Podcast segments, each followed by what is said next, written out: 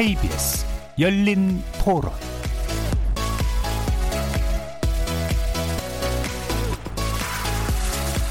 안녕하십니까. KBS 열린 토론 정준희입니다.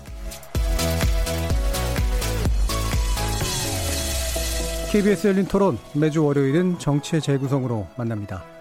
신종 코로나 바이러스의 확산을 저지하기 위해서 정부가 부분적 입국 제한 조치를 취했는데요. 내일부터 중국 후베이성에 체류했거나 경유한 외국인에 대해서 입국을 제한하기로 한 거죠. 헌데 일각에서는 이것만으로는 부족하다. 전면적인 입국 제한 조치가 필요하다라는 주장도 나오고 있습니다. 정부 대응 적절했는지 정치의 재구성 논객들의 의견 드려보겠습니다. 한편 어제 안철수 전 대표가 신당의 비전을 직접 발표했는데요. 기존 정당과는 차별화된 작지만 강한 새로운 정당을 만들겠다는 포부를 밝혔죠. 이 내용 포함해서 김의겸 전 청와대 대변인의 총선 불출마 선언, 그리고 정봉주 전 의원에 대한 공천심사 배제 결정에 관련된 내용 등 정치권 현안도 한번 짚어보겠습니다. 그리고 2부에서는 추미애 법무부 장관의 취임 후 한 달간의 활동을 평가해 보면서 최강욱 청와대 공직기관 비서관 그리고 울산시장 선거 개입과 청와대 하명수사 혐의로 13명이 한꺼번에 기소된 부분에 대해서 정치권과 법조계 에서 일고 있는 논란이 있는데요. 이에 대해서도 한번 다뤄보겠습니다. KBS 열린 토론은 여러분들이 주인공입니다. 문자로 참여하실 분은 샵 9730으로 의견 남겨주십시오. 단문은 50원, 장문은 100원의 정보 이용료가 붙습니다. KBS 모바일 콩, 트위터 계정 KBS 오픈, 그리고 유튜브를 통해서도 무료로 참여하실 수 있습니다. 시민 논객 여러분의 날카로운 의견과 뜨거운 참여 기다리겠습니다. KBS 열린 토론 지금부터 출발하겠습니다. 살아 있습니다. 토론이 살아 있습니다. 살아있는 토론, KBS 열린 토론. 토론은 라디오가 진짜입니다. 진짜 토론, KBS 열린 토론. 협치는 너무 멀고 대립만 남은 여의도 정치 여기서 새롭게 바꿔봅니다. 정치의 재구성 함께해 주실 네 분의 논객 소개하겠습니다. 김민석 전 민주연구원장 오셨습니다. 안녕하십니까? 그리고 이상일 전 새누리당 의원 나오셨습니다. 네, 안녕하세요. 이준석 새로운 보수당 젊은 정당 비전위원장 나오셨습니다. 네, 안녕하십니까? 김준우 변호사 함께하셨습니다. 안녕하세요. 자, 오랜만에 뵙는 것 같아요. 한 2주 이상 못 뵀는데 어, 그동안 뭐 여러 가지 일들이 있었습니다만 무엇보다도 어, 지금 당장 이제 신종 코로나 바이러스 감염 문제가 제일 큰 이제 정치권의 화두고 정부의 화두기도 합니다. 여러 가지 이제 그 논란들이 이제 지난주에 지나갔습니다만 일단 가장 최근의 것으로는 이제 정부가 부분적 입국 제한 조치를 취한 것이죠. 여기에 대해서 이제 전면적인 제한이 필요하다라고 하는 주장이 맞부딪히고 있는 그런 상태인데요. 일단 지금 조건에 대해서 어떤 평가를 하고 계신지 간단히 의견 듣고 그다음에 쟁점으로 더 들어가 보도록 하겠습니다. 김민석 의원님. 그, 어, 사실은 이런 경우에 전염병이 있을 때 제일 안심을 하자면은 아무도 아무데도 못 가게 하고 또 그냥 아무도 출입을 못하게 하면 네. 사실은 제일 안전하지 않겠어요? 네, 봉쇄하는 거요. 그렇게 네. 볼 수도 있겠죠. 네. 근데 현실적으로 그건 어려운 것이고 음. 결국은 그럴 때는 핀셋 대책이 필요한데 그렇다면 후베이성에서 문제가 발생했고 하면 결국은 후베이성에서 왔거나 또는 후베이성을 거친 분들을 그분들이 중국인이건 외국인이건 상관없이 또는 한국인이건 상관없이 어, 출입을 통제하는 것이 현실적으로는 그보다 더 강하게 하자 하는 분이 있을 수도 있죠. 예. 그러나 그래도 적절한 수준의 어, 합리적 판단 아닌가 저는 싶은데요. 음, 현재로서는 뭐 최상의 그러니까 최 극단의 조치까지도 염두에 둘 수 있지만 일단은 핀셋 조치로서는 그 정도 수준이 합리적인 것 같다라는 판단을 해주셨습니다. 이상일 의원님. 예, 저는 매우 뒷북 대응인데다가 그 뒷북 대응도 매우 부실하다. 음. 아, 이런 생각입니다. 이미 중국이 말이죠. 열흘 전에 후베이성이 드나드는 걸 막았어요. 예. 중국이. 그래서 그랬는데 우리는 이제 내일부터 후베이성 다녀온 분들에 대해서 입국 아, 금지. 벌써 미국이나 호주나 아, 24개국이라고 그러더라고요. 중국인의 전면 입국 금지를 취한 나라들이 왜 그러겠습니까? 자국의 국민들의 생명 안전 건강을 지키기 위해서 그런 거고 또 우한 폐렴이 지금 남미 빼고는 뭐 전 세계적으로 확산되고 있는데 그 확산되는 속도를 막아보려고 하는 그런 강력한 조치죠. 그래서 뭐 한국당은 오늘 당장이라도 적어도 이 우한 폐렴 문제가 진정될 때까지 한시적으로 아, 중국인에 대한 입국 전면 금지를 해야 된다 이런 입장을 냈고요. 이미 어, 후베이 빼고 확진자가 나온 것이 어, 그러니까 중국의 확진자 중에 40%가 후베이 빼고 다른 곳에서 나왔습니다. 300명 이상 확진자가 나온 성만 해도 6개 되거든요. 예. 후베이 성 빼고. 그럼 그쪽에서 오는 분들은 다 받아들이겠다는 거 아닙니까? 하루에 중국인들이 한국에 오는 분들이 뭐 2만 명, 3만 명 이렇게 된다는데 후베이 말고도 다른 곳에서 오는 분들 그 어떻게 하시려고 그런지 모르겠어요. 그러더니 오늘 정부는 그에 대한 비판이 이니까 뭐 추가로 또 막을 수도 있다. 글쎄 조만간에 또 그런 조치가 나올지는 모르겠지만 자꾸 자꾸 뒷북 대응하지 말고 이미 뭐 미국, 호주 등도 그런 특단의 대, 책을 취했고 어, 일본도 그러고 있는데 정부가 말로만 특단 이야기하지 말고 행동으로 보여야 된다 이런 생각입니다. 예, 일단 뒷북대응이다라고 하는 측면이죠. 예, 그다음에 이준석 의원. 저는 이게 실효성 있는 조치일까에 대해서 국민들이 한번 짚어봐야 될 것이 예. 뭐 해외여행 다녀오신 분들 알겠지만은 뭐 세관 신고서에 다녀온 나라 쓰세요 돼 있긴 해요. 근데 제 후베이라고 쓴 사람은 없어요. 중국 이렇게 쓰거든요. 근데 거기서 후베이성 다녀온 사람 어떻게 찾아내겠다는 겁니까? 여권 기록을 하는 게 아닌가요? 여권 기록이 남지 않습니다. 그런 것들은 중국에서 나온 출입 여행은 안 남죠. 아, 국내 여행 예, 나온 공항과 들어간 예. 공항 정도만 그 그렇죠. 그 출입국 스탬프가 음. 있는 경우가 있는데 이거는 그러니까 아까 이상희 의원님 짚어주신 것처럼 중국 내 다른 고위험 지역을 방문했을 가능성이라든지 음. 이런 것들 차단되고 예를 들어 뭐 후베이성에서 다른 공항을 경유해서 나왔다. 이런 경우에는 사실 찾아내기도 어렵습니다. 예. 그렇기 때문에 이거는 어, 현실적으로 적용하기 어려운 부분이 있다. 물론 많은 분들이 실제적으로 이런 문진에 협조하겠지만은 또 그렇지 않은 분들도 있거든요. 그래서 저는 방역에 있어서 좀 더 차단할 수 있는 방법들이 있어야 된다 이런 판단을 하게 되고요.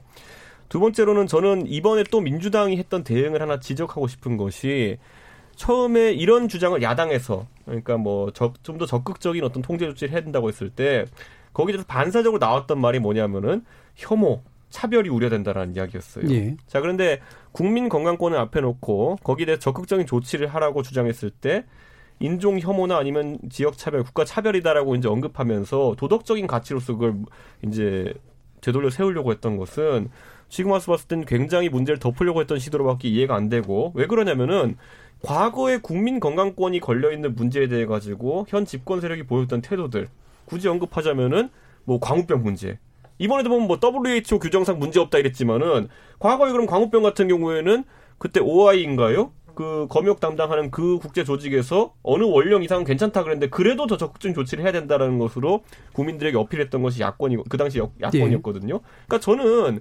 집권하고 나니까 굉장히 그런 어떤 인식 자체가 국민 건강권에 대한 인식 자체가 굉장히 약해졌다 이렇게 볼 수밖에 없는 것이 과거에 그럼 또 과도한 대응이었는지 그런 거 한번 짚어볼 필요가 있다 이렇게 음, 봅니다. 왜 약해졌다라고 느끼시나요? 현실적으로 그러니까 제가 봤을 음. 때는 국민 건강권이라는 것을 절대 지상주의의 가치로 놓고 보면 아까 말했듯이 예. 제일 강력한 조치에 갈 때까지 국민들은 불안할 수밖에 없습니다. 음. 그렇기 때문에 집권 세력 입장에서는 당연히 적정선을 찾으려고 하는 노력이 있을 겁니다.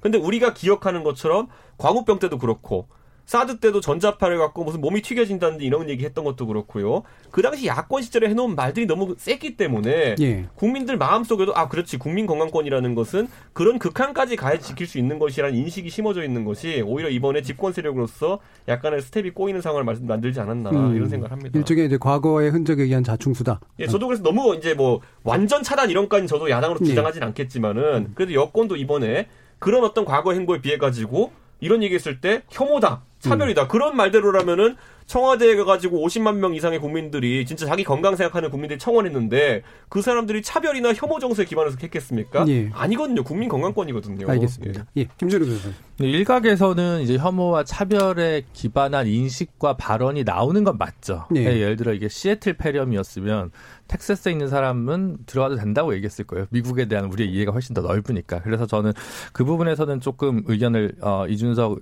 님이랑 좀 달리 하고요. 어, 갑자기 보직이 생각이 안 나요. 젊은 뭐죠? 저는 언제나 어떤 위원장이 하고 있습니다. 위원장. 예. 네. 그래서 좀 다르게 생각하고 근데 이제 어쨌든 지금 이 문제와 관련해서 토론을 해 가지고 누가 어, 정치적으로 이익을 보냐 불이익을 보냐로 예. 셈을 하면 이제 곤란하지 않겠습니까? 그렇죠. 그래서 물론 이제 저는 호북성 후베이성에 대한 제한적 입국 조치가 조금 늦었다고 판단할 수는 있을 것 같아요. 예. 근데 다만 중국이 워낙 넓기 때문에 현재 시점에서 중국 전체에 대한 이제 입국 금지 조치를 하기에는 아직 좀 어, 좀, 좀 더 판단할 계제가 좀 남아있지 않나라는 생각이 들고, 오히려 이제 흥미로운 것은 지난 3년간 계속 검역 관련한 공무원을 증원해달라는 요청들이 있었는데 이게 야당 등의 반대로 인해서 계속 어, 공무원 확충을 하면 재정에 부담이 된다는 이유로 몇십 명이 잘려 나갔고 현재도 법적으로나 이런 기준들에 비추어 봤을 때 어, 검역 관련 공무원 숫자가 턱없이 부족하다는 게 좀 나오고 있거든요. 그래서 정말 사후 약, 약방문이 반복되지 않으려면 이 문제와 관련해서 좀 국회 차원에서 다시 좀 재정리가 필요하지 않을까 싶습니다. 그 말씀 좀 드려야 되는데 공무원을 자른 사람은 현 정부 아닙니까? 야당이 뭐 공무원 자를 권리가 있나요? 아니, 충원을 야당이 충원을 막았다고요. 충원을. 충원을 야당이 충원을 막을 이유가 없죠. 야당은 일반적인 이야기를 합니다. 아, 공무원을 왕창 늘리는 거, 세금을 써서 그거에 대한 반대를 했지. 소위 말해서 2, 30명이었습니다. 필요한 분야에 예컨대 어, 보건이나 복지 분야에 필요한 공무원 증원에 대해서 반대한 거 없어요. 근데 민주당은 그 많은 예산을 늘려가지고 어디다 썼는지 국민이 아시잖아요. 그 많은 예산을 음. 늘려서 우리 세금을 엉뚱한 데다 썼죠. 예. 머리밭에 물 붓기 식으로 그렇게 예. 쓴 거죠. 네. 근데 이제 와서 검역과 방역에서 구멍이 뚫리고 공무원의 인력이 부족하니까 야당 탓을 한다. 이 집권당의 태도가 이래서 되겠습니까? 저는 집권당이랑 네. 상관없으니까 아니, 갑자기 쑥 이렇게 넘어가시면 안 되고요. 제가 말씀을 하겠는데 네. 그건 이제 본질적인 문제에서 조금 네. 좀 이따 얘기하도록 하고요. 그냥 간단간단하게 몇 가지 좀 말씀드릴게요. 저는 이런 상황이 발생했을 때 출입국에 대한 적절한 통제를 필요하다고 봅니다. 이것은 뭐 혐오, 차별 이런 문제와 별개의 문제다라는 생각을 일단 원칙적으로 하고 있고요. 그 조금 전에 이상일 의원님하고 우리 이준석 최고께서 하신 지적이 일리가 있다고 봅니다. 그러니까 우리가 솔직하게 생각을 해보면, 그럼 후베이에서 오는 거를 통제한다. 사실 출입을 할 때 후베이 공항으로 들어갔다가 나오는 거 빼놓고는 우리도 여행했을 때 북경으로 갔다 후베이 갔다 오는 게 있을 수 있잖아요, 사실. 이게 사실 그거는 네. 국내 여행은 잘 소위 도메스틱 이거는 잘 안 나오는 거거든요. 그래서 사실 조금 그렇게 생각해 보면 현실적으로 저는 일리가 있는 지적이라고 봅니다. 시의성에 있어서도 저는 기본적으로 선제적이고 적극적 대응을 하는 것이 더 맞았다고 봐요. 예. 근데 이런 점은 있을 수 있죠. 그리고 이제 만약 실제 현재 이상일 의원이 말씀하신 것처럼 후베이에서 많이 발진을 했지만은 후베이 이외에도 몇 군데서 이미 확진자가 나왔다면 저는 합리적인 대책은 최소한 그 정도까지는 처우에는 좀 늘려줘서 가는 것이 더 맞지 않았을까? 내지는 결국은 후베이로부터 시작하지만 그 확진자가 나타난 몇 군데 정도로는 바로 그리 늦지 않은 인터벌을 들고 조기에 이렇게 확장하는 그러니까 출입국을 통제하는 것을 확장하는 것이 불가피하지 않을까라는 생각을 합니다. 그런데 다만 이 그러면 중국 전체를 하자. 또는 중국인을 대상으로 하죠. 굉장히 조심스럽게 예. 접근해야 될 문제라고 봅니다. 일단 중국인이라고 하면은 저는 사실은 굉장히 이 리스크가 있는 접근이라고 봐요. 이게 어 좀 뭐하지만 미국에서 독감이 지금 만 명이 죽었다고 해서 미국인을 우리가 격리할 겁니까? 네. 미국 여행 갔던 사람을 다 막을 겁니까? 아니잖아요. 그러면 지금 중국인을 다 막자고 하는 것은 사실은 뭔가 접근 자체에 뭔가 다른 좀 정당치 않은 접근법이 있다고 의심될 수도 있는 거죠. 그러니까 네. 차라리 그러면 중국을 여행했던 모든 사람을 막아라 하면 네. 중국을 여행했던 외국인까지 다 들어가는 거잖아요. 근데 과연 우리가 그 정도까지 갈 수 있겠느냐. 조금 무리한 접근이죠. 네. 아까 말씀처럼 전 세계의 통제를 막, 출입을 막자. 오케이. 그 정도 가면 모르겠지만 거의 좀 불가능한 일이기 때문에 그건 조금 어렵다고 보여지고요. 그, 그, 그래서 국내 여행에 있어서 후배를 왔다 갔다 한 사람까지 잡기가 좀 어렵지 않은 것이 사실이나 첫째로는 현재가 워낙 어려운 것이기 때문에 인류의 양식에 기초해서 우리가 한편으로는 믿어야 되는 면이 있고 문진 또 한편은 그걸 못 잡히는 부분은 어쩔 수 없이 그렇기 때문에 문진이 아닌 부분은 열감지라든가 이런 제도가 있는 거잖아요. 그래서 저는 그런 이제 종합을 하는 것이 맞는 것이 아닌가 싶고 그 차별, 혐오, 지금 이제 적절한 통제에 대해서 바로 아, 이거는 통제면 무조건 차별이고 혐오다. 이거는 너무 리버럴한 생각일 수 있죠. 하지만 그것이 아니고 이번 상황이 발생했을 때 이 문제를 바로 중국인으로 접근하거나 또는 우한 으로 해서 거기다 굳이 신종 코로나 바이러스라고 안 하고 굳이 고, 집스럽게 우한 폐렴이라고 하거나 예. 아니면 중국 동포의 문제를 대한민국에서 20년 살고 여행 한 번도 안 한 중국 동포를 가지고 사실 그게 그러면은 저 지금 삼성 의료원 옆에 사는 대한민국에서 태어난 사람하고 다를 게 뭐가 있어요. 예. 그러니까 이런 접근은 저는 좀 아니다라고 좀 합리적으로 보는 게 맞는 것 같고 마지막으로 아까 이 의원님께서 말씀하신 그 야, 이, 예산의 문제는 뭐 일반론이 아니라 현실적으로 그 검역 관련 인력에 대한 예산이 삭감이 됐고 야당에 의해서 또 저 마스크 같은 것만 해도 그렇게 됐기 때문에 예. 그냥 지적한 거예요. 하지만 지금 그거 갖고 그것 때문에 이 문제가 다 발생했고 저 번졌다. 어떤 바보가 그렇게 야당의 책임을 묻겠어요. 그건 아니고요. 예. 이거에 대해서 과하게 하지 말라는 거죠. 그러면 그런 시시콜콜한 얘기까지 들어가니까 우리가 합리적으로 얘기하자 이런 예, 거죠. 예. 그러니까 아니, 오늘 웬일로 분량이 아, 기시네요. 아, 잠깐만 제가 이거 잠깐만요. 예. 아니 내년 잠깐만. 예산에 예. 그 검역 관련 예산이 줄었죠. 그 내년 예산 어떻게 처리됐습니까? 한국당 제외한 채 다4 플러스 원에서 처리한 거예요. 일단 하나는 아, 확인하고 거고. 갈게요. 지금 이제 네. 자료를 보니까 이거는 물론 이제 전그 음. 더불어민주당에서 나온 이제 자료긴 합니다만 2017년 7월에 인천공항 제2터미널 개항 관련 검역 인력 44명 그리고 기존 인천공항 등에서 필요한 현장 검역 인력 27명에 대한 증원 예산이 반영된 2017년 추가 경정 예산안이 이제 어 공무원 중원에 반대하면서 전액 삭감하는 조치로 이제 연결됐습니다. 그러니까 역학조사관까지 포함된. 그래서 그 상황은 그런 일단 그런 것 같고요. 그 지금 그거 가지고 이제 책임을 서로 묻고 안 묻고 할 문제는 아닌 것 같고 일단 그거는 일단 확인을 해보고 논쟁을 저는 이걸로 좀 갔으면 좋겠어요. 방금 지적해 주신 부분 가운데 중국인을 막을 것이냐 또는 중국을 막을 것이냐 또는 중국을 거쳐간 누군가를 막을 것이냐 그러니까 중국의 어떤 지역을 막을 예, 것이냐 그러니까 사실 고민거리죠. 그러니까 실효적인 어떤 조치가 네. 어떤 거라고 보는지. 제가 그래서 네. 저는 처음에 제가 이제 제 SNS 올리고 기사도 됐지만은 이 그 처음에 가장 국민들이 우려했던 지점이 어디냐면요. 3만 명 정도 되는 일일 입국자가 중국을 통해서 오는 네. 분들이 내외국인이 있다고 했는데 거기에 대해 가지고 전수 조사를 하겠다 갑자기 때려버렸어요. 초기의 조치가. 근데 사실 3만 명이면 어느 정도로 체감하시면 되냐면요.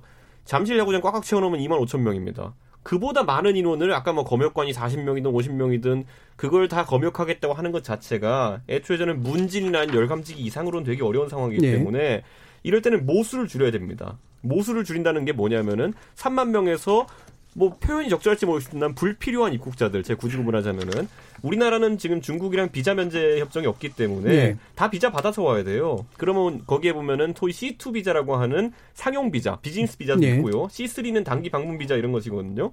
방문은 관광이에요. 대부분 친지 방문이나 C3는 우리 제외 공간에서 발급을 안 하면 되는 겁니다. 예. 그러면 그 수가 절반의 절반 이하로 줄어요. 입국하는 사람들이. 그래서 그런 것들 적극적으로 해야 된다는 야당의 주장이 있었거든요. 그러니까 저는 뭐 이 비자 면제 조치라는 것은 어느 나라든지 외교 관계 상호주의 원칙을 따릅니다. 예. 우리가 전부 차단하면 중국도 전부 차단합니다. 그렇기 때문에 저는 비즈니스에는 타격을 주지 않으면서도 단기 방문객들이나 관광객들에 대해서는 적극 제한한다는 주장이 있었고 지금 정부가 발효한 조치가 그겁니다. 호배성에 예. 대해 가지고. 근데 저는 이것을 중국 전역 정도로 확대해도 되지 않을까 지금은 예. 그렇게 했을 때 3만 명이라고 하는 모수가 예를 들어 아까 말했던 그 검역 인원들이 컨트롤할 수 있는 기천 명 수준만 준다고 하더라도 국민들이 검역에 대해서 느끼는 불확실성이나 불안감이 줄어들 것이다. 그래서 예. 저는 정부가 비자 컨트롤을 이제 적극적으로 해야 된다. 예. 이건 실제로 호주나 다른 언급됐던 서방 국가들에서도 지금 실시하고 있는 거거든요. 그래서 비자 밴을 우리 총영사관에서 중국에서 미리 해야 된다. 예. 이런 정도의 주장을 어, 저는 하고 있습니다. 제가 죄송한데 뭐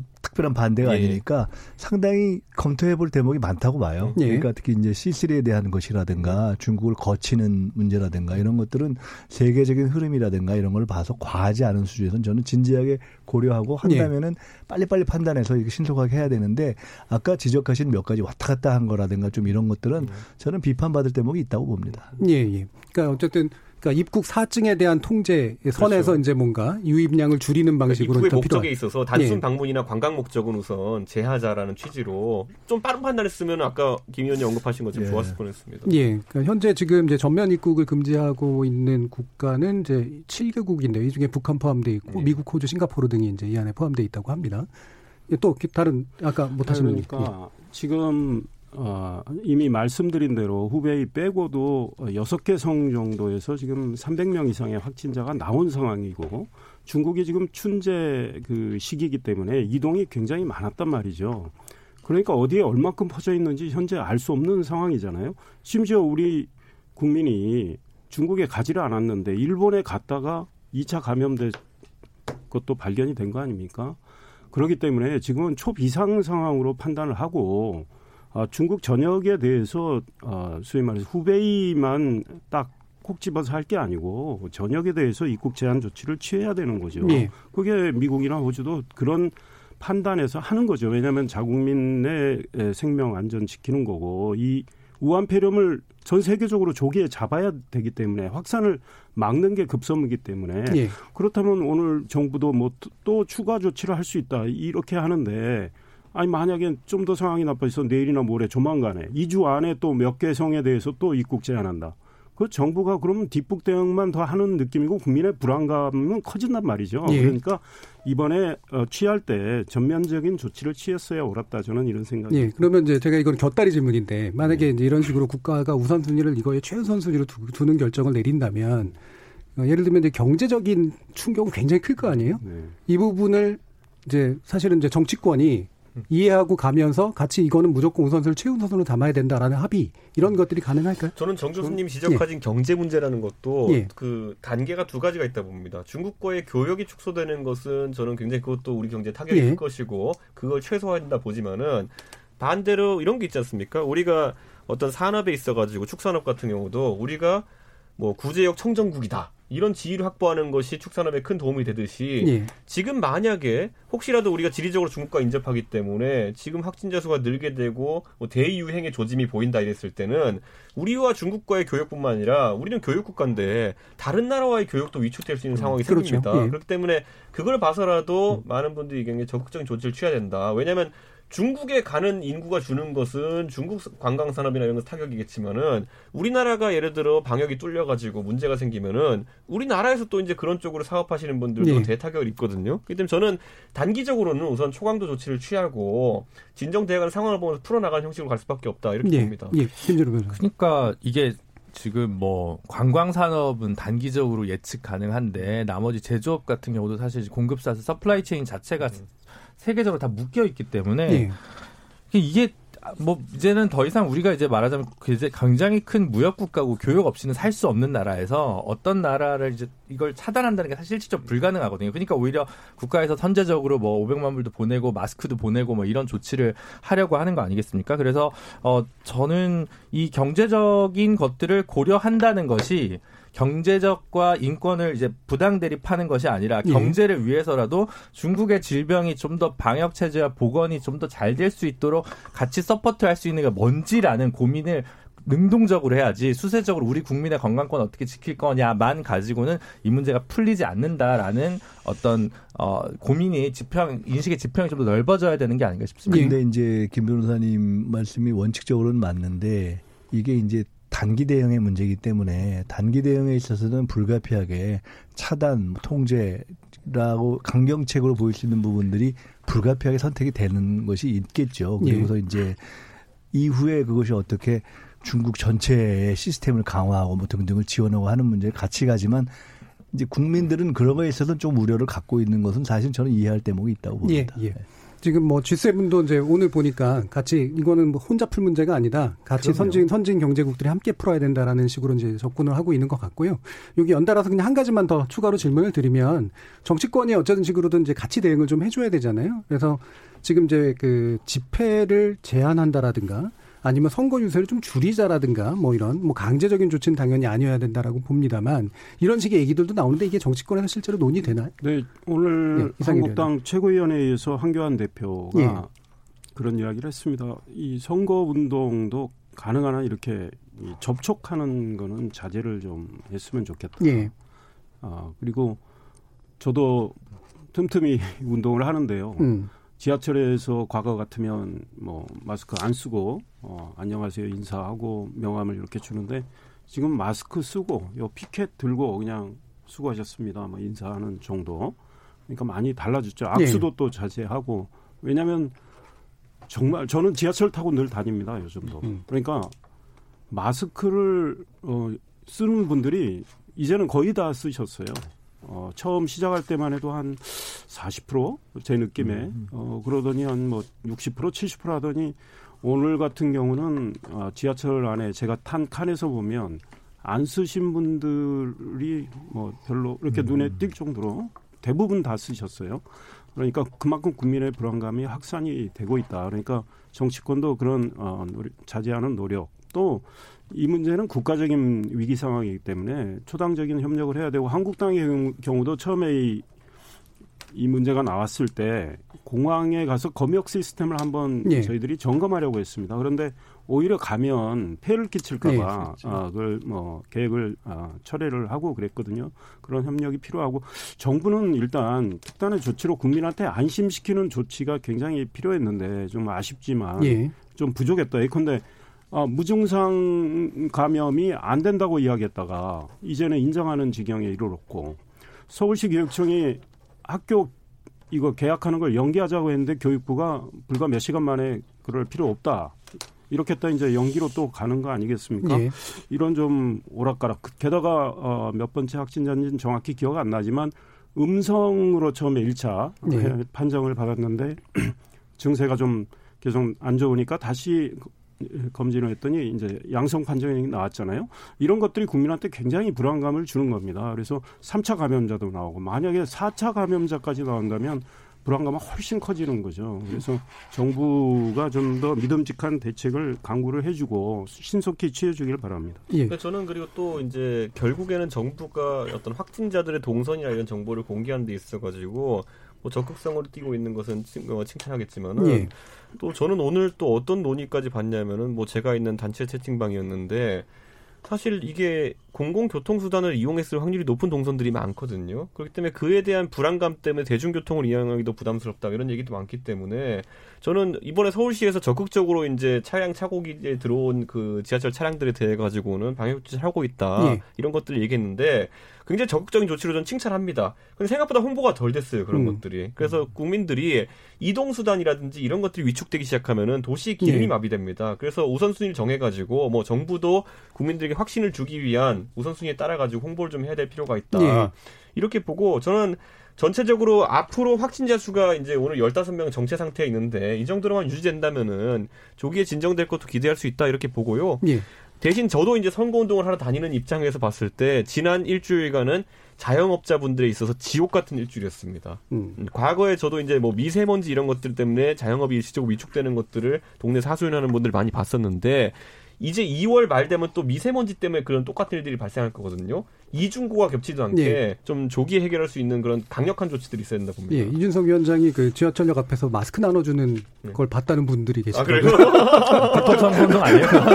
아, 진짜 나눠줬어요? 아니요, 제가 나눠준 건 아니고 저한테 주시는 분도 있었고 아, 나눠주면 기부 기부 기부니까 저한테 주신 분이 하나 있었어요. 나눠주신 분이. 네. 아, 근데 네. 이게 그러면 이제 기부가 되니까. 그렇죠. 네. 소셜 미디어 보니까 박원석 전 의원인가요? 그분은 음. 조리용 마스크를 네. 투명해서 야. 그걸 써야 선거운동에서 얼굴이 보이니까. 않습니까? 안 그러면 마스크를 쓰고 돌아다니면 안 적어도 침은 안 튀게 하겠다. 네. 저는 사실은 어제 네, 2주 일단 2주 동안 선거 운동을 잠정 중단하겠다고 아예 발표를 네. 했어요. 네. 그러니까 그래서 그냥 정책이나 SNS나 이런 것 중심으로 하고 제가 이제 저희 지역이 또 이제 코로나 신종 코로나로 관련한 음, 그 피해가 상당히 인, 그러니까 일종의 대림동에 있는 데가 예. 그래서 더 그런 어떤 그렇죠. 우려들이 예. 있어요. 그리고 실제 피해보다는 그런 것 때문에 야 이거 문제가 많은 거 아니야 하는 것 때문에는 상권의 걱정이 굉장히 커서 예.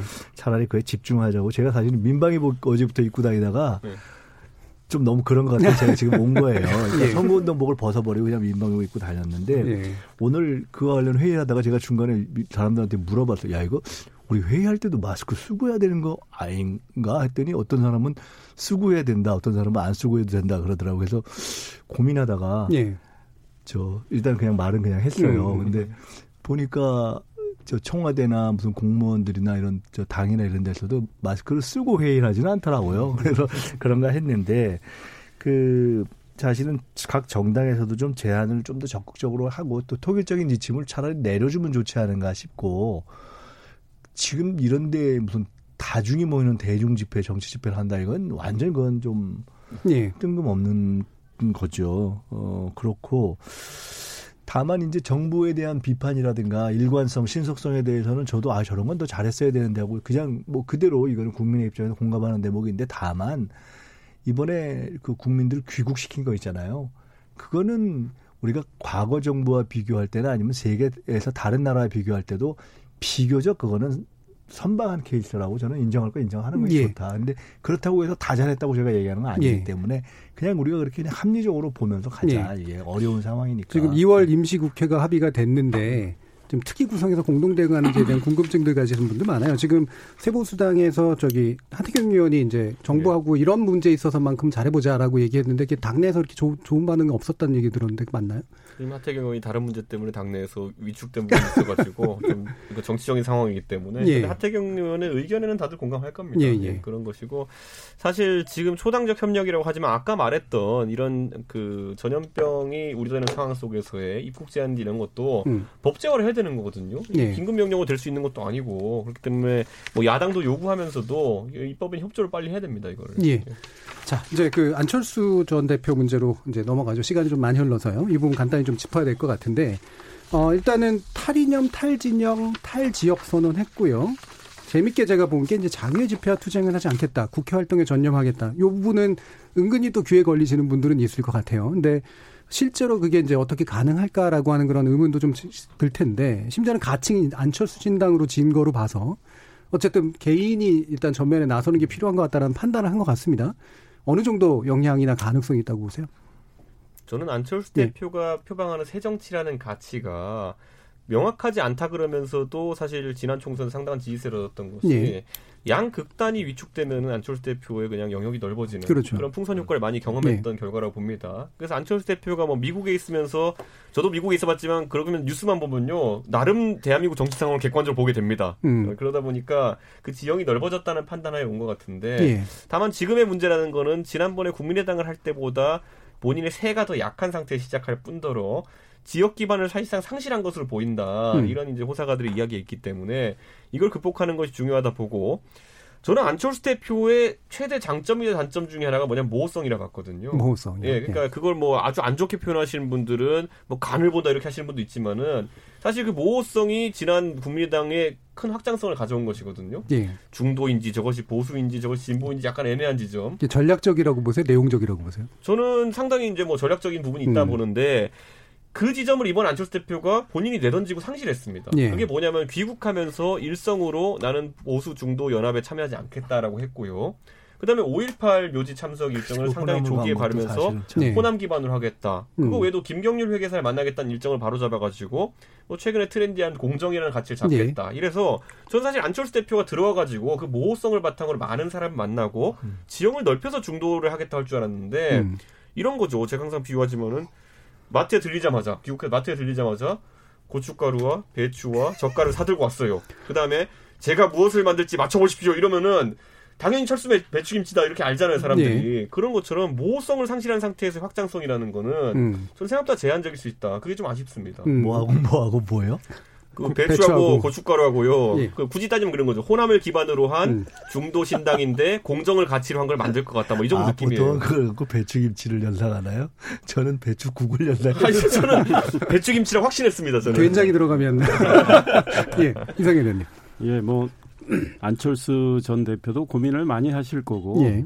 뭐 이양 표방을 했으니 저는 일단 좀 잘 되길 음. 뭐 그런 덕담을 좀 하고 싶고요. 물론 국민들이 어떻게 판단하시는가는 이제 또 별개의 문제이고 또 그분이 어떻게 하시는지를 또 주시를 하시고 판단하시겠죠. 그런데 뭐 이미 우리 이준석 위원장 이야기하셨지만 아 4년 전 안철수 상황과는 많이 다른 상황. 예. 물론 지금 여론조사상 무당파가 좀 더 늘어나는 어, 거는 사실인데 그렇다고 해서 그분들이 그럼 안철수 전 대표한테 가느냐 예. 그렇게 보기는 좀 어려울 것 같아요. 물론 앞으로 하기에 달렸다고는 생각하지만 게다가 뭐 이미 이야기했지만 호남 기반 4년 전하고는 완전히 다르고 또 같이 하는 분들의 어떤 세력이나 면면 또 국민의 어떤 어, 신뢰도나 이런 것들이 좀 많이 다르기 때문에 굉장히 어려운 길을 가는 거다. 그래서 이분이 작은 정당을 이야기를 했잖아요. 물론 작은 정당의 취지는 이 공룡처럼 뭐 비대해서 네. 의사결정이 뭐 더디고 국민과의 소통이 뭐 제대로 안 되고 이런 뜻도 들어가 있지만 스스로 본인의 입지를 생각해서 아마 나온 표현인 것 같기도 해요. 예, 현실 인식의 일부가 네, 들어가 있는 거죠. 총선을 네. 만약에 독자로 어 이제 치른다면 정말 작은 정당 네. 아니면 사실 의석 한 석을 배출할 수 있을지도 장담하기 어려운 음. 그런 냉혹한 어, 현실에 직면할 가능성도 있다. 그러니까 전국 투표 3%를 해야 비례 한석이 나오고 안철수 전 대표는 지역구 불출마를 이야기했습니다. 네. 선거 불출마도 이야기했고 그렇다면 본인이 어, 총선에 특히 지역구에 안 나가는데 어떤 좋은 자원들이 안철수 그분의 정당에 들어가서 지역구에 도전을 할까요? 음. 그렇다면 비례에서 3% 얻어서 몇 석을 생각하실지 몰라도 어, 지금 정당들이 우후죽순 생기고 있는 상황에서 과연 그 틈새 전략이 주요할까? 예. 좀 개인적으로는 좀 회의적이라고 생각합니다. 예, 김준호 변호사님. 선거는 인물과 정책이 아무리 좋아도 음. 구도를 넘을 수는 없다는 게 이제 일반적인 상식이고 그럼 이제 구도 안에서 안철수 의원이 직접 구도를 그릴 수 있는 기획자가 되기에는 조금 어려운 파괴력인 것 같고요. 그래서 아까 어, 오히려 민주당과 그리고 보수 쪽의 통합신당의 구도가 어떻게 되느냐에 따라서 반사 이익을 어떻게 얻을 수 있냐가 관건이 될 텐데 한국갤럽에서 지난달 28일부터 30일에 실시한 또 적어왔죠. 이거 휴대전화 RDD 표본 프레임의 무작위 도출, 집전화 15% 포함, 만 18세 이상 유권자 1000명 이상으로 한 여론조사에 따르면 이제 민주당이 조국 장관 사태 때보다 지지율이 더 빠져가지고 34% 이제 한국당이 21% 이렇게 나왔다는 거죠. 그러니까 무당층이 있는데 특히 이제 20, 30대가 많이 빠졌다고 얘기를 많이 해요. 그럼 2층이 빠졌을 때 2층의 특징은 자유한국당에게는 절대로 표를 찍지 않고 민주당에서 이탈했을 때 어디로 갈지 알 수 없는 좀 되게 다양한 분포의 표들이 모여 있다고 보거든요. 그 표는 민주당에서 나왔지만 세보수당이나 뭐 아니면 정의당 이쪽으로 좀 갈 표들도 좀 많이 있을 거라고 보여지거든요. 근데 그거는 하기 나름인데 그 틈을 안철수 의원이 신당을 창당해서 어느 정도 할 수는 있겠죠. 근데 그게 자력갱상이라기보다는 민주당 또는 통합신당이 얼마나 좀 어, 죄송한 얘기지만 뭐좀 어, 어, 얼마나 실수를 못하느냐. 많이 음. 하느냐에 따라서 바뀔 것 같다고 생각이 듭니다. 제가 연초에 하태경 의원이 대세가 될 수 있다고 했잖아요. 네, 김민경 의원님. 그 이상일 의원님께서 아까 안철수 저 신당이 잘 됐으면 좋겠다고 말씀을 여유롭게 하시는 거 보니까 좀 여유로우신 것 같아요. 그래놓고 마지막에 아니요, 말씀은 별로 안 뜰 것 같다고 네. 덕담이 아니라 별로 안 뜰 것 같다고 지금 네. 판단하시는 거. 덕담과 전망은 다르고 그 안철수 신당이라고 이름을 짓고 같이 이렇게 하는 걸 보면 사실은 조금 빡빡하고 조금 네. 좀 그래 보인다. 사실 음. 그런 느낌은 들죠. 이렇게 정상적으로 보이지는 않고 저는 최근에 여론조사를 보면서 흥미로웠던 게 윤석열 검찰총장이 그 여론조사 2등 나온 거 한번 봤어요. 그 음. 나왔잖아요. 예, 예.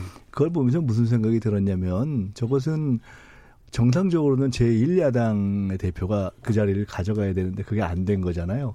아마 안철수 대표는 본인이 그 자리를 갈 거라고 생각하고 왔는데 지금 안 된 거잖아요. 그래서 지금 이제 자한, 자유한국당도 좀 별로고 민주당도 좀 별로고 음. 한 부분의 표가 지금 이제 늘 한국 사회에 존재해 왔고 지금은 이제 또 양쪽 갈등이 심하니까 있을 수 있고 또 늘기도 하잖아요. 일시적으로 네. 계속 갈지는 모르겠지만. 근데 그 부분에 대해서 이른바 중도 제3세력을 지향하는 부분에 있어서 적어도 나중에 억지로 어떻게 될지 모르겠지만 현재로서는 안철수 대표 이렇게 매력적인 것 같지는 않고 그러다 보니 저게 이제 윤석열 총장이 갑자기 이렇게 그 표에 가 있는 거죠. 예. 그러니까 그것이 계속 갈까 이거는 이제 봐야 되는데 그럼 정의당 같은 경우가 갈까 그것도 사실 요새 보면은 딱히 뭐라고 하기가 좀 어렵고 음. 제가 아주 흥미로운 걸 봤는데 허경영 그 당 대표 당이 출마자가 제일 많다면서요. 예비 후보 등록자가 예비 후보 등록자. 그러니까 네. 그건 매력이 있다 소리예요. 음. 그러니까 그래서 제가 야 이게 진짜 그 참 흥미롭다. 음. 아니 근데 저는 허경영 후보, 아, 허경영 그 네, 총재라고 해야 되나요? 네. 그분의 당이라는 게 24명 정도가 한 지역구에 등록한 경우도 있다 뭐 이렇게 아 그래요? 네. 뭐 그런 거인데 그거는 사실 모든 정당이 꿈꾸는 겁니다. 음. 24명의 예비 후보가 사무실을 다 내고 그치 대단한 외벽 현수막 걸면 동네 장악할 수 있습니다. 음. 어디지 뭐 혹시 종로인가요? 특이한 전략이긴 한데 영등포를 저는 이번에 연동형 비례대표제 여, 그 예. 영향으로 인해 가지고 지금 보수 통합 신당 같은 이야기도 나오고 있지만은 그 동력이 상당히 떨어질 수밖에 없는 것도 현실이기 때문에 예. 저는 민주당 같은 경우에도 오히려 민주당이 비례 민주당을 만들지 않겠다라고 이제 선언하면서 아까 말씀하셨던 정의당이 그걸 다 흡수할 수 있겠느냐 아니면 바른미래당이 현재 손학규 대표 체제로 뭐 위성정당까지 아니지만 자매정당 역할을 할 수 있겠느냐. 예. 이게 의구심이 들기 시작하면은 우죽순격으로 그런 어떤 자매정당을 그렇죠. 선언하는 곳들이 네. 나올 수 있다. 저는 뭐 과거에 친박연대 정도의까지 모양새는 아니지만은 대통령에 대한 인기가 지금 뭐 민주당에 대한 인기보다 높다고 생각하면은 충분히 대통령을 어떤 정장 정책을 그 일치화시킨 그런 정당 같은 것도 나올 수 있고 이건 뭐 저는 아직까지 이건 진지한 건 아니라 봤습니다만은 깨어있는 시민의 당이라든지 뭐 이런 것들도 지금 상당 준비 과정이 네. 있는 걸로 알고 있거든요. 그러니까 저는 여권도 은근히 이번에 다당 체제를 만들 수 있는 구도가 나올 수도 있다 이렇게 봅니다. 특히 비례에 있어서는. 제가 개인 생각이지만 안철수 전 대표가 성공하는 길은 있다고 생각합니다. 네. 하기에 달렸다. 그런데 독자적으로 안철수 신당으로 간다면 어, 실패할 가능성이 매우 크다. 이미 말씀드린 대로. 근데 안철수 전 대표가 현재는 부정적인 입장을 여러 차례 밝혔는데 아, 이제는 뭐 한국당하고 새로운 보수당은 상당히 어, 접점을 좁혀나가고 있지 않습니까? 정말 통합, 네 그렇게 보입니다. 통합을 이룬다 했을 때는 아까 우리 김 변호사님 말씀하신 대로 젊은층이 한국당을 바라보는 시각과 통합 신당이 나온다면 바라보는 시각은 다를 수 있다. 젊은층 지지도 올라갈 가능성이 상당히 있어 보인다. 물론 예. 혁신 변화 네. 이것들이 따라줘야 되겠죠. 음. 그런데 안철수 전 대표가 만약에 이 길에 같이 간다면 안철수 전 대표 성공할 수 있다. 아, 독자로 갈 때는 사실은 소위 말해서 양쪽의 큰 정당들의 이 원심력이 이제 발휘가 된단 네. 말이죠. 그러면 안철수 전 대표가 굉장히 고립무원 상황이 될 수도 있어요. 또 음. 다른 뭐 그 당보다 큰 정당들도 있고. 네. 그런데 어, 이 통합하는 이곳으로 와서 힘을 같이 보탠다면 시너지는 상당히 나올 수 있다. 게다가 안철수 전 대표 뭐 본인은 불출마 선언을 했지만 사실 수도권 험지 같은 데 출마를 해서 성공할 가능성도 있어요. 음. 어 그때 앞으로 차기 대선 경쟁은 4.15 총선 이후에 그 결과에 의해서 많은 변화가 생길 거거든요. 그런데 안철수 전 대표가 신당으로 갔을 때 사이로 총선은 실패할 가능성이 큰데 그때 안철수 어, 전 대표의 예. 길은 굉장히 제가 보기에는 험남한데 이쪽으로 와서 성공한다면 길은 오히려 또 예. 제가 이거 제가 이런 생각이. 저는 이재용이 위원장인 줄 알았어요. 저는 안철수 대표를 대변하는 사람이 여기 없기 때문에 제가 그 역할을 좀 해보고 싶은데 사실 자유한국당에서 통합의 지형을 넓혀서 통합 신당을 하고 싶다고 한다면은 방금 이상일 의원님이 말씀하신 그런 어떤 경향성이나 매너를 가지고는 안철수 대표 쪽에서 호감을 갖기가 어렵습니다. 예. 그러니까 굳이 말하자면 제가 음. 봤을 때는 중도 공략이 목표인 것은 뭐 선거에서의 항상 뭐 당연한 이야기인데 그렇다면은 오히려 이런 식의 니네 안 들어오면 망한다. 어, 니네 독자했다 망한다. 요런 스탠스 정도는 우리 공화당 쪽에다 그렇게 이야기를 해야 되는 거고요. 그러니까 저는 아니에요. 중도 쪽에는 오히려 적극적으로 이렇게 어필을 해야 되는 상황인데 최근에 자유한국당에서 뭐 황교안 대표나 아니면 통합에 좀 책임이 있는 분들이 말씀하시는 것이 보면은 굉장히 이제 뭐문 닫힌다, 열차 떠난다, 뭐 이런 말씀으로 아니에요. 일관되는 것이 사실 통합에 약간 저해 요소가 되고 있다는 생각이 저는 합니다. 기자 출신이라 네. 아주 저 나름 뭐 제 생각이 다 옳다고 주장하지는 않습니다. 예. 그러나 아, 내 나름대로의 그 냉철함을 가지고 이야기한 것이 개인적으로는 저는 안철수 전 대표하고 그렇게 나쁜 관계도 아니고 예. 어, 그래서 뭐 덕담도 한 거고. 그런데 진, 정말 진지하게 한번 성찰해 보시면 좋겠다 이런 생각이 들어요. 알겠습니다. 네. 아니, 저는 예. 그럴 수 있다고 생각하고 시나리오가 다 그럴듯하다고 제가 생각해요. 다만 그럴 경우에는 제 생각에 이제 황교안 대표님도 뭔가를 좀 내려놓으시는 예. 아, 그렇죠. 그게 전제 조건이 돼야 되는데 그 방정식이 너무 고차 방정식이라 알겠습니다. 쉽지 않을 것 같아요. 덕담과 냉정한 진단과 그다음에 소망적 사고가 이게 한꺼번에 또 들어가 있는 부분들이 여러 가지가 또 있, 어서요 각자의 어떤 냉철한 진단들이 어떻게 앞으로 실제로 실현이 될지 한번 지켜보도록 하겠습니다. 어, 1부는 일단 대충 이 정도 선에서 좀 마무리 지으려고 하는데요. 어, 지금 여러분께서는 KBS 열린 토론과 함께하고 계십니다.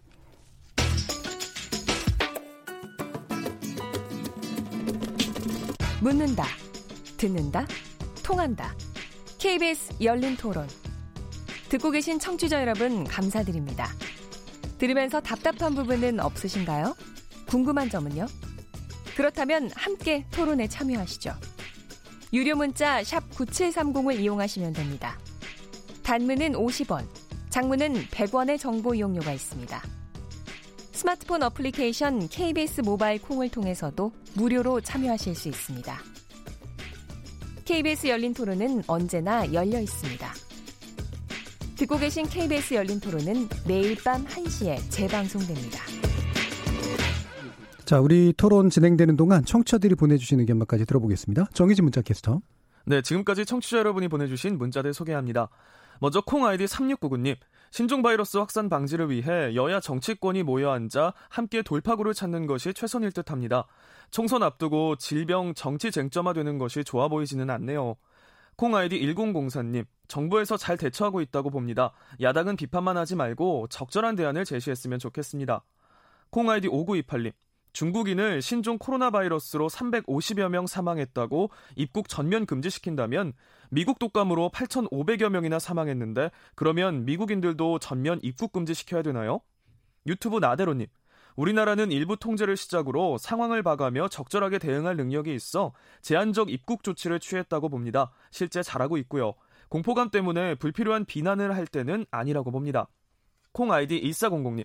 코로나 바이러스가 중국인만 걸리는 것도 아닌데 중국인을 대상으로 막자는 거는 인종차별적 발언이라고 생각합니다. 또한 중국에서 입국하는 것을 막는다 하더라도 충분히 우회해서 들어올 수 있기 때문에 차라리 공항에서 검역을 더욱 강화하는 것이 나은 방법이 아닐까 싶습니다. 콩아이디 6832님, 집권 여당의 아마추어식 뒷북 행정 처리, 과거 야당 시절 여당을 비판하던 때 생각해 한 번쯤 뒤돌아보고 반성해야 된다고 생각합니다. 콩 아이디 2457님, 안철수 전 대표, 글쎄요, 이번 선거에서 표심을 모을 수 있을까요? 콩 아이디 3699님, 네 번째 창당, 자본력 있으니 그렇겠지만 너무 자주 그러하니 창당 도사님 될 듯합니다. 건승비입니다, 안철수님 하고 보내주셨네요. 네, KBS 열린 토론. 이 시간은 영상으로도 생중계하고 있습니다. 유튜브에 들어가셔서 KBS 일라디오 또는 KBS 열린 토론을 검색하시면 지금 바로 토론하는 모습 보실 수 있습니다. 방송을 듣고 계신 여러분이 시민 농객입니다. 계속해서 청취자 여러분들의 날카로운 시선과 의견 보내주세요. 지금까지 문자캐스터 정희진이었습니다.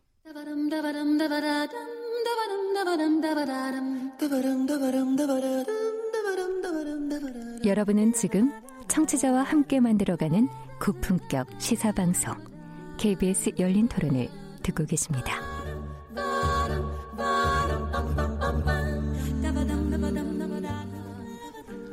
KBS 열린 토론 월요일 코너 정치의 재구성 함께하고 계십니다. 이상일 전 의원, 김민석 전 민주연구원장, 김주루 변호사, 이준석 새로운 보수당 젊은 정당 비전위원장 이렇게 네 분과 함께하고 있습니다.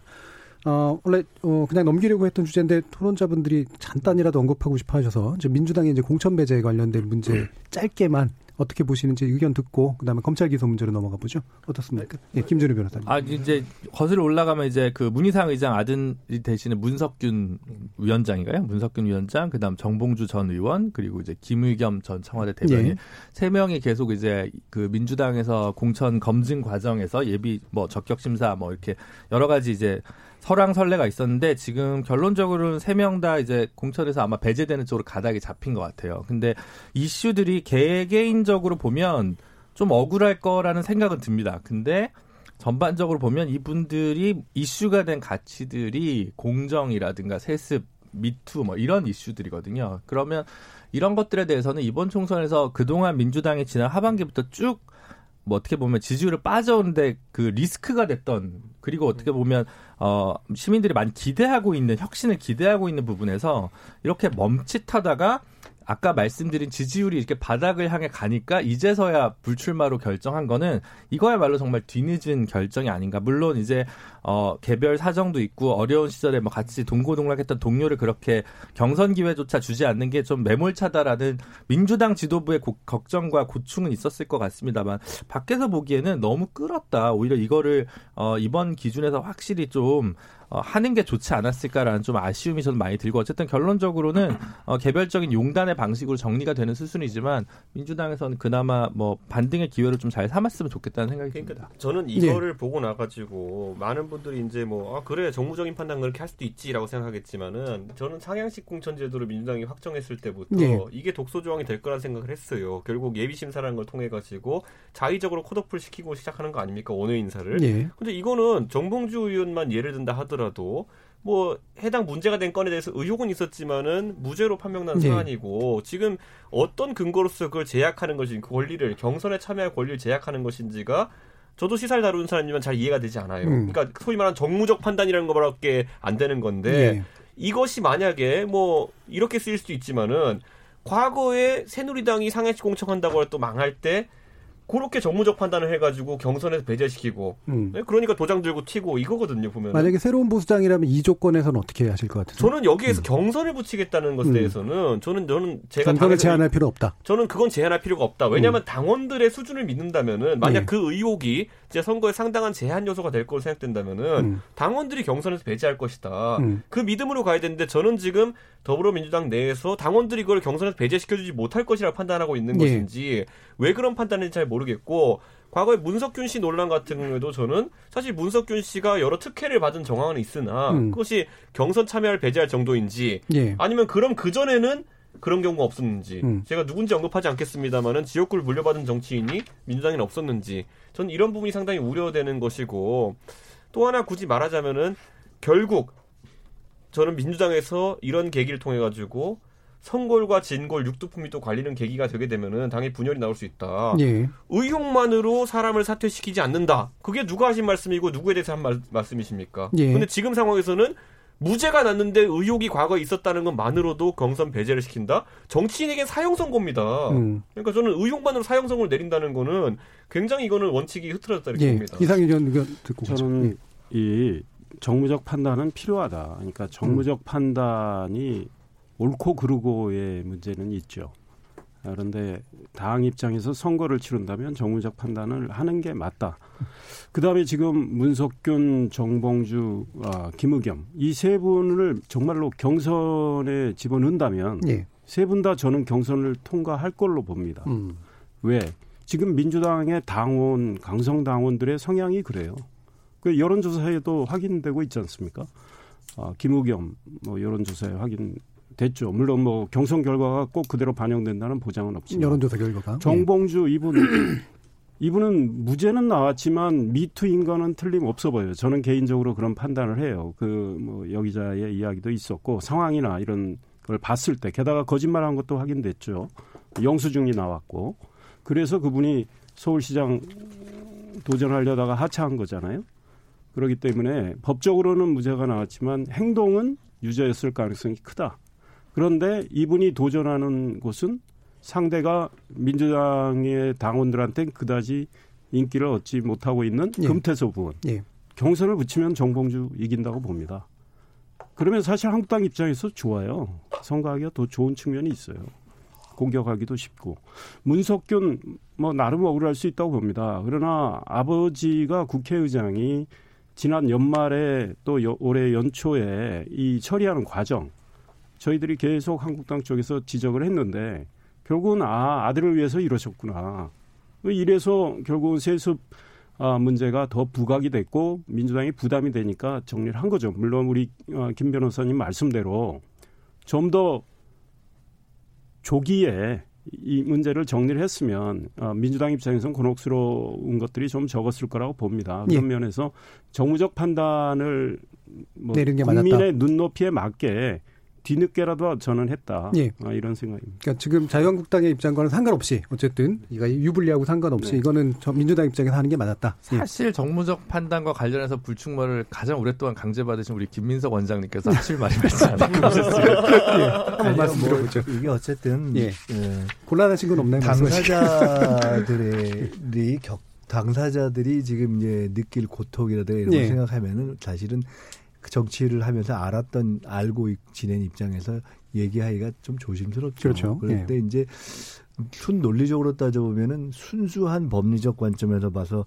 자격 출마 자격을 제한하는 것이 무리가 있죠. 그러니까 김의겸 전 대변인의 경우에 법적으로 지금 딱 해서 이것이 똑 떨어지게 문제가 됐다 이렇게 되는 것이 아니고 그 다음에 어쨌든 정봉주 전 의원의 경우는 1심 무죄를 받고 2, 3심이 남아있지만 무죄 추정에 있는 것이고 아까 이제 이상일 의원님이 말씀하신 그런 대목들이 있지만 신체 접촉이 없었다 뭐 이런 것도 있기 때문에 사실은 딱 똑 떨어지게 제한하기가 좀 무리한 면이 있어요. 예. 그런데 아마 당에서는 이, 이 경우에 어떤 문제가 있냐 없냐는 측면보다는 가장 현실적으로 선거라는 전쟁을 앞둔 입장에서 논란의 장기화를 일단 막자.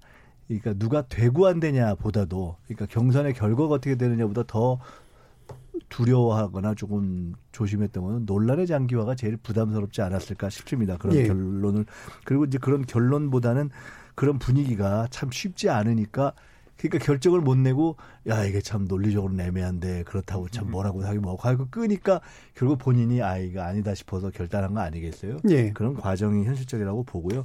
다만 정봉주 전 의원의 경우는 보니까 사전에 원래 검증위를 했어야 되는데 그걸 패스해서 바로 공간위로 간 것이 조금 더 오히려 부담을 좀 준 것 같아요. 음. 그러니까 이런 등등의 문제가 있다. 그러니까 이런 것을 소위 정무적 판단이라는 것에 의해서 제일 어, 고통을 받아본 이해찬 대표가 결국은 체제하에서 정무적 판단이 이루어진 건데 어쨌든 이것은 정무적 판단으로 딱 떨어지게 한 것이 아니라 그런 분위기가 만들어진 선상에서 이제 각자의 예.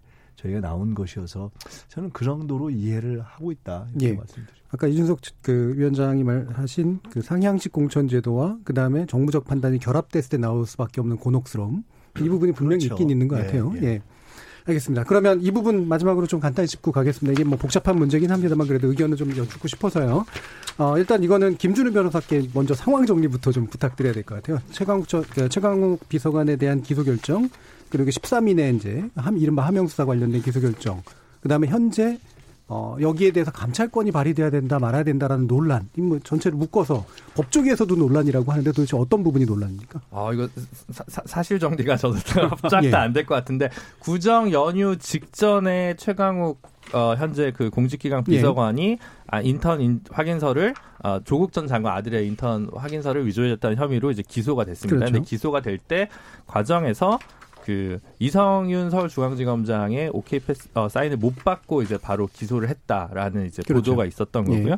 그리고 이제 구정 연휴 지나서 또 이제 추미애 장관이 그 인사를 하기 하기 직전 15분 전에 어이 그 울산 그에 관 울산 시장 선거와 관련된 공직선거법 위반 혐의로 이제 13명 정도를 기소를 했는데 역시 예. 이 과정에서도 좀 중앙지검장이랑 좀 어, 검찰총장의 판단이 달랐다라는 예. 문제가 있었습니다. 그래서 이게 뭐 누가 항명을 한 것이냐, 예를 들어 그 윤석열 총장에 대해서 이성윤 서울중앙지검장이 항명을 한 것이냐, 예. 아니면 밑에 있는 검사들이 서울중앙지검장에게 항명을 한 것인가 이와 관련된 검찰청법 에 관련한 이제 여러 가지 해석들이 지금 나뉘고 그렇죠. 있는 상황인데요.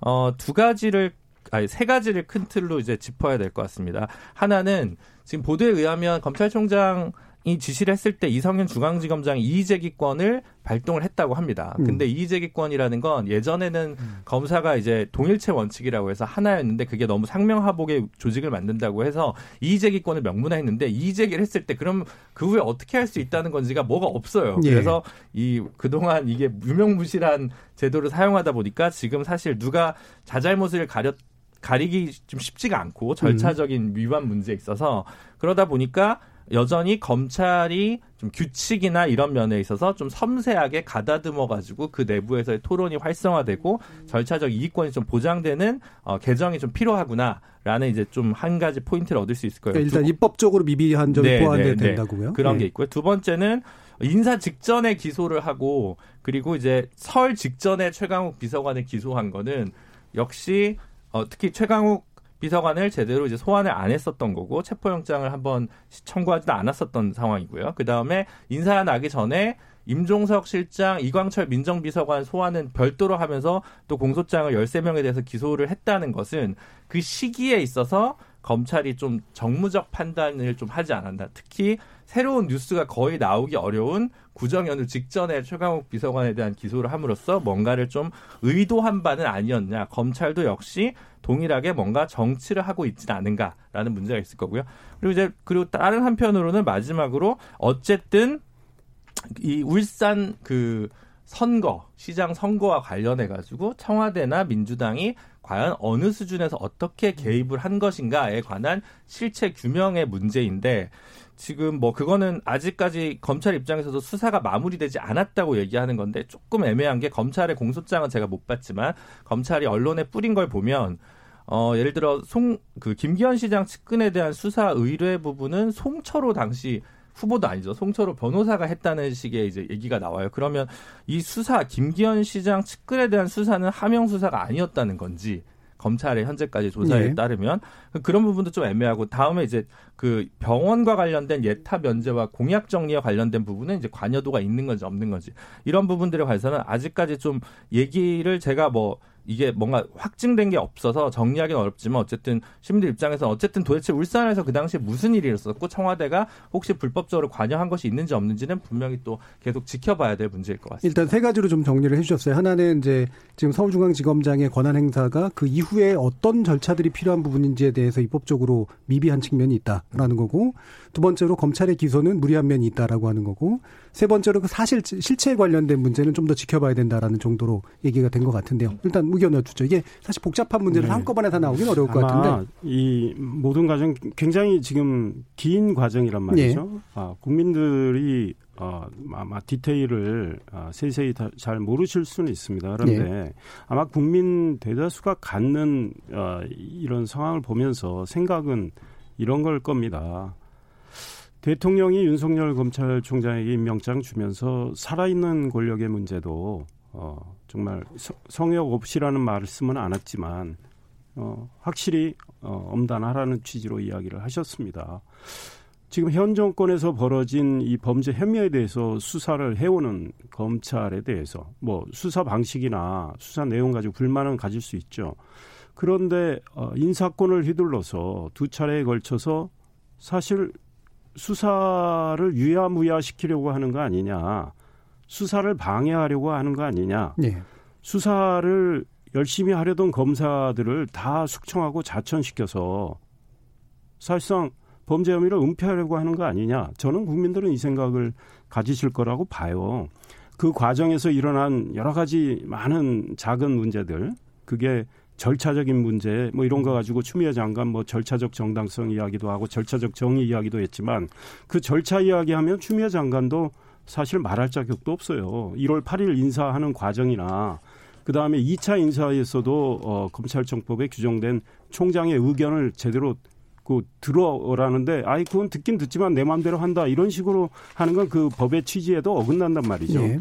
그래서 어, 윤 총장이 이야기했던 소위 중간 간부들 간부들은 지금 인사 일어나 이루어졌는지가 얼마 안 됐기 때문에 그대로 들어가고 했던 것도 다 반영이 안 됐고 결국은 현 정권의 범죄 혐의에 대해서 수사하는 책임자급 검사들, 중간 간부 검사들 다 지금 어, 숙청당한 셈 아닙니까? 그렇다면 그 의도를 국민들은 읽을 수 있다 네. 이런 생각이고 최강욱 어, 청와대 공직기강 비서관 이분 말씀이 참 대통령을 모시는 비서관 입장에서 이렇게 말을 해도 되나? 본인이 기소당했으니까 기분은 나쁘죠. 나쁠 수 있겠죠. 그런데 이거는 본인이 검찰 수사에 협조도 하지 않은 상황에서 이거는 기소 쿠데타다. 그리고 공수처가 생기면 너희 검사들 수사받을 거다. 이런 말을 청와대 비서관이 했단 말이죠. 예. 대통령한테 누가 될 뿐은 아니라 현 정부가 왜 공수처를 이렇게 열심히 아, 만들려고 예. 했는지 그 의도까지 국민들한테 드러내 보였다.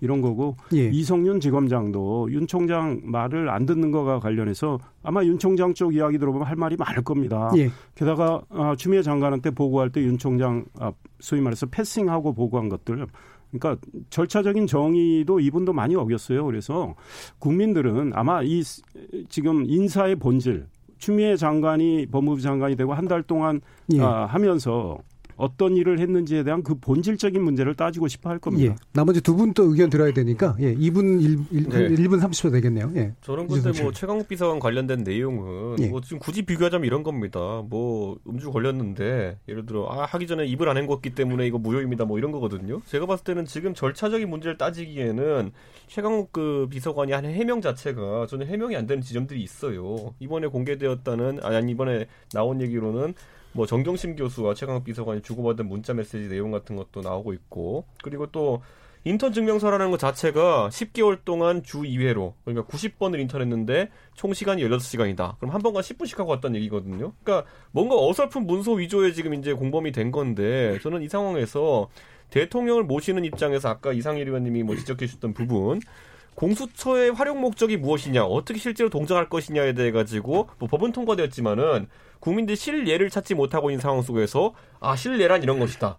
검찰이 청와대 핵심을 찌르면은 우리는 공수처를 협박한다 이렇게 받아들여질 수 있는 형태의 발언을 했다는 거는 저는 정치적으로 굉장히 위험한 발언이었다 이런 생각을 하고 대통령께서 뭐, 뭐 외부에 공개적으로 하실 필요는 없지만은 상당한 주의를 주거나 네. 인사 조치를 했어야 되는 사안이다 이렇게 음. 보입니다. 그래서 저는 이런 부분이 굉장히 뭐 기술적 안타까운 부분이 있고 검찰 입장에서는 당연히 아까 말했던 그런 당연한 증좌들이 있는 상황에서는 소환에 불응하고 그것도 지난번에 우리 봤겠지만은 참고인이냐 아니면은 피의자냐 이런 것에 대한 해석의 차이로 이해가 네. 돼가지고 소환을 거부한다 뭐 이런 것들은 상당히 받아들이기 어려웠을 것이다. 그래서 예. 저는 이거는 어느 정도 뭐 굳이 최강욱 변호사 개인에게는 예. 자업자득이고 또 반대로 또 검찰 입장에서는 불가피한 기소였을 것이다. 뭐 예. 뭐 그런 측면을 접근해야 될 것 같습니다. 김민석 의원까지 듣죠.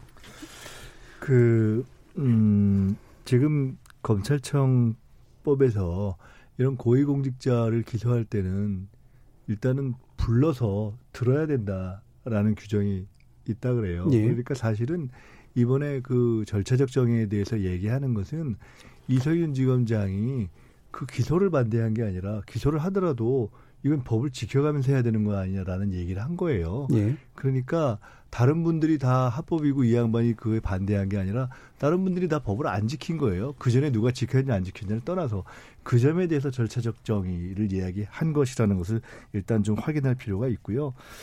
그 일단 그렇습니다. 그래서 예. 그 부분에 대해서 말씀드리고 저 이제 마지막이니까 하나만 더 말씀드리면 아까 했던 얘기를 저 중에 지금 입국 금지 있잖아요. 예, 예. 그 부분은 저는 다시 한번 확대가 필요하다고 보면은 적극적으로 그 딱 필요한 부분에 대해서는 하는 것이 맞는 거 아닌가. 음. 아까도 말씀드렸지만은 그 부분에 대해서 저는 그거 고려할 필요가 있다 네. 이렇게 봅니다. 아쉬움이 좀 있으셨나 봐요. 마지막 네. 김준호 변호사 짧게 듣죠. 네, 네, 아까 제가 쟁점 하나 네. 놓쳤는 네. 것 같은데 이상일 의원님은 잘 얘기해 주신 것 같아요. 결국 음. 이제 수사의 독립성을 얼마나 유지할 것이냐, 그리고 음. 수사의 독립성에 대한 책임을 인사로 검증한다는 것이 가능은 하죠. 저는 가능하다고 생각합니다. 인사, 수사가 잘못됐으면 인사로 해야 되는데 이게 잘못한 건이냐 아니면 살아있는 권력에 대해 칼을 들이댔기 때문에 인사에 대한 보복성 인사기 때문에 문제냐는 네. 얘기는 좀 다른 거예요. 그래서 수사의 독립성은 유지하되 그에 대해서 일정한 책임으로 인사는 저는 필요하다고 봅니다. 이번 건이 적절했는지 부적절했는지에 네. 대해서는 어, 진영별로 너무 평가가 나뉘기 때문에 저는 장기적으로는 법원처럼 네. 법원은 아시다시피 royal 법관이라고 해도 소위 예. 어, 서울 수도권에서 4년, 지방에서 4년, 나중에 부장판사가 되면 3년, 3년 이렇게 교차 근무를 하는데 검사는 그 내부에서 잘 나가는 사람이 되면 이른바 천안 인, 이남으로 안 내려가거나 예. 부산, 서울, 부산만 왔다 갔다 하는 이런 검사들이 있어요. 그래서 이런 royal road를 좀 혁파하는 인사 개혁이 장기적으로 됐으면 예. 제가 이제 복잡한 문제를 제가 마지막에 던져서 죄송합니다. 나중에 다시 한번 논의, 논의하고요. 관련해서 이번 주 수요일에 열린 토론에서 검찰 개혁 관련된 속도 그다음에 추미애 후에 대한 평가 한번 내릴 테니까 여러분들도 많이 관심 가져주시기 바랍니다. 오늘 토론 함께해 주신 네 분 모두 감사드립니다. 저는 내일 저녁 7시 20분에 다시 찾아뵙겠습니다. 지금까지 KBS 열린 토론 정준이었습니다 감사합니다. 감사합니다.